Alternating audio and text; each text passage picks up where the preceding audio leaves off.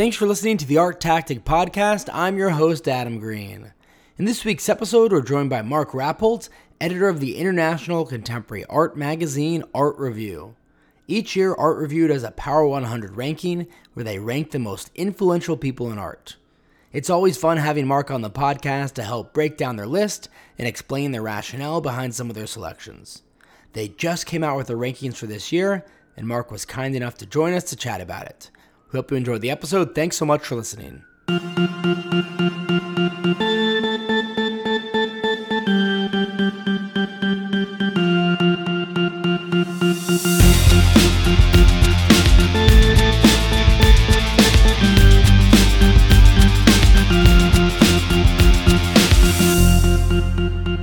Mark, thanks so much for joining us. Thanks for having me. It's great to be here. Of course. It's always fun having you on the podcast to help reveal and dissect some of the names on your Power 100 list. But before we even do that, I think it'd be great to take a step back and if you could just tell us a little bit about the history of this list. How long have you been doing it at Art Review? What exactly are you ranking and who ranks them? Uh, yeah, so the list itself has been going for 21 years. This is the 21st edition.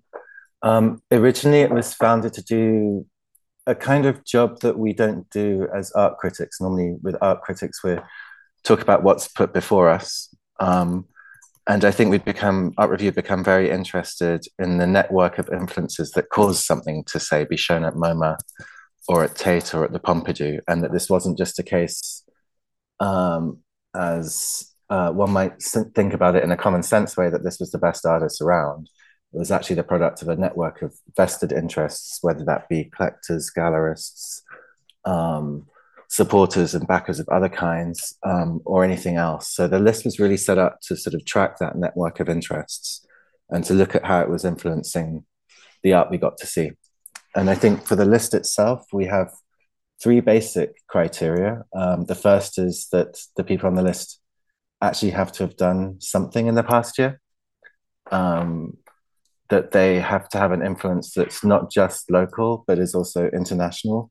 Although i guess we can see to some extent that all influence starts on a, a local basis. And lastly and perhaps more importantly they have to influence the kind of work that's being made today. And so we have a panel of around 40 people from around the world um, each looking at who's influencing the art that's being made where they are from their perspective. And they send a list of recommendations through, um, and then we get together and duke it out to see whether, for instance, the most powerful person in the US is as powerful as the powerful person in India or New Delhi or somewhere like that. So maybe it's that's where the of really subjective stuff comes into is sort of trying to merge these different geographies because the truth really is that power can look entirely different depending on where you're looking from. And so, if we jump into the list, if I recall correctly, last year at the top of your list actually wasn't a person, but more the concept of NFTs, which I think was really fascinating. So, tell us who is at the top of your ranking this year and why? Um, so, the top of this year's ranking is a Indonesian collective called ruangrupa. It was founded originally by artists in 2000. They're not necessarily going to be a name or a concept that's super familiar to everyone um, outside the art world. Um, but they curated Documenta this year, which is possibly the world's most important contemporary art show, which happens every five years in Kassel in Germany. And I think they top the list really because they introduced a new way of looking at what an exhibition is, what curating is, and to some degree, what art is. Um, their exhibition was very much in the mold of a kind of social network. So they invited other collectors who collectives, sorry, who then um, invited other collectives or other people they were aligned and worked with in an exhibition that in the end had 1,500 participants in it. And at the same time, I guess they're not an uncontroversial number one because, as is the case with many social networks, um, there were controversies surrounding um, instances in this case of anti-Semitism or anti-Semitic imagery that came about, um, I think, partly as a result of this very horizontal way of working. So it's very much a move away from what the power list itself is in a way. Um, so it's not about a top-down hierarchy, a curator having a vision and then enacting the vision through the works of artists. It was very much um, a spreading out of res- responsibility um, horizontally, and a, definitely a new way of thinking about these things. And I think it's also interesting because it's really one of the first times in a while that a sort of properly disruptive force that imagines the art world in a different way has occupied the top spot.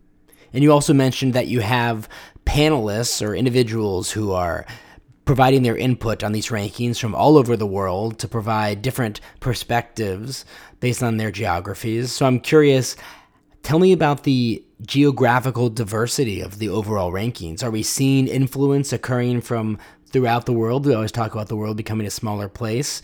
Or is influence concentrated heavily in really the major art world hubs? Um, I think it's certainly spreading out from what began as a very uh, European American uh, ranking. I mean, say now it's Asia probably has almost as many people on the list as do those two continents, but at the same time, it's definitely not global in a sense that Africa's has relatively few representatives, as does South America. Um, so yes and no in a way. Um, and I think that's kind of realistic. I think also there are places in the world where the kind of art world or art system as we know it isn't particularly embedded. That might be in the case of, say, artists working with galleries. In some places, it's more a consignment basis where they're not really represented by the galleries, but they do shows with galleries. Um, and I think those models don't extend all over the world. Um, so I think we're seeing a kind of pushback in a way of other models, other ways of doing things. And who are some new entrants who maybe haven't cracked the list in the past, but finally have done so this year that you think are noteworthy? I think at number three, we have, I guess, another concept, as you mentioned with NFTs last year, which is um, unionization and unions.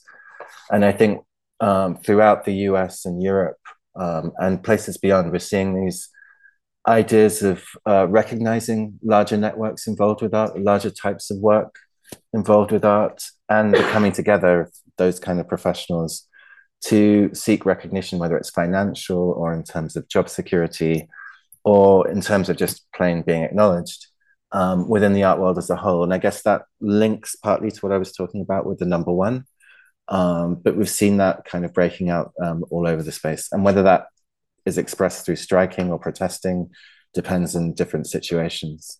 So I think that's probably the most significant um, new entry.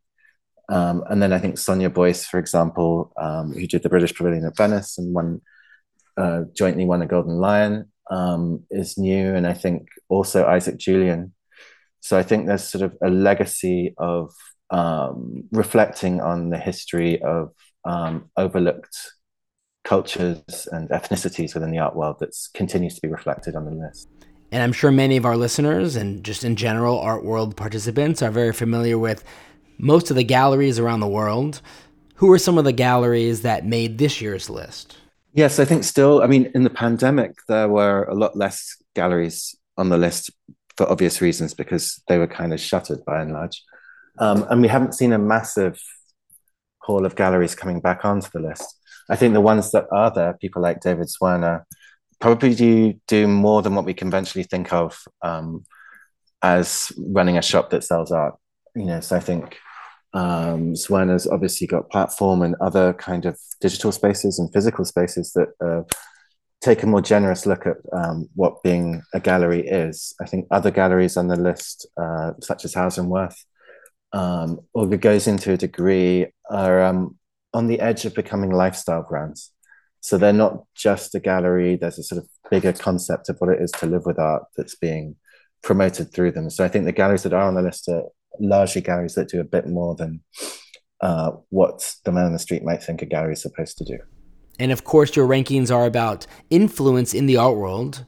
So, if we take a look at the different types of positions or roles within the art world, are there some that you saw occur regularly on this list? And maybe are there some that didn't appear as often as they had in years past? I guess what I'm trying to get at is what areas or positions within the art world have more influence this year than in years past? And are there certain types of positions that don't nearly have as much influence as they have in previous years? Uh, that's an interesting question. Um, I think, you know, artists, there are more artists on the list than there were previously. And I think the kind of, there's definitely a move since the pandemic for a focus on people actually doing things after a time in which people can do a lot. Um, and at the same time, I think a lot of these roles, as I mentioned with gallerists, are being sort of rethought. So curators have a different relationship to broader questions of social care. Um, and I think art in general is trying to find ways of linking up with, uh, let's call it real life, um, a bit more closely. So I think that applies to the kind of museum directors on the list, um, certainly to the collectors as well. We see a lot more activist collectors who have agendas that they want to push rather than just uh, plain old innocent philanthropy. Not that there necessarily was ever such a thing. Um, but I think it's a kind of balance between them all. We've had also David Adjaye um, on the list this year. Um, so an architect, which is unusual, but I think what he does is very much linked closely to particular types of programming. So he doesn't just build envelopes in which art is housed, but he also builds structures that, that shape programs in different ways. Um, so I think it's very much about these sort of changing moment of these roles and how they relate to the real world and the art world. Mark, thanks so much again for coming onto the podcast and helping us break down this year's Art Review Power 100 list. We always enjoy having you on. If our listeners want to check out the list, if they haven't already, where can they find it? Um, you can find it all on artreview.com or by going through artreview.com to subscribe to the magazine that way. Thanks so much again, Mark. Great. Thanks a lot, Adam.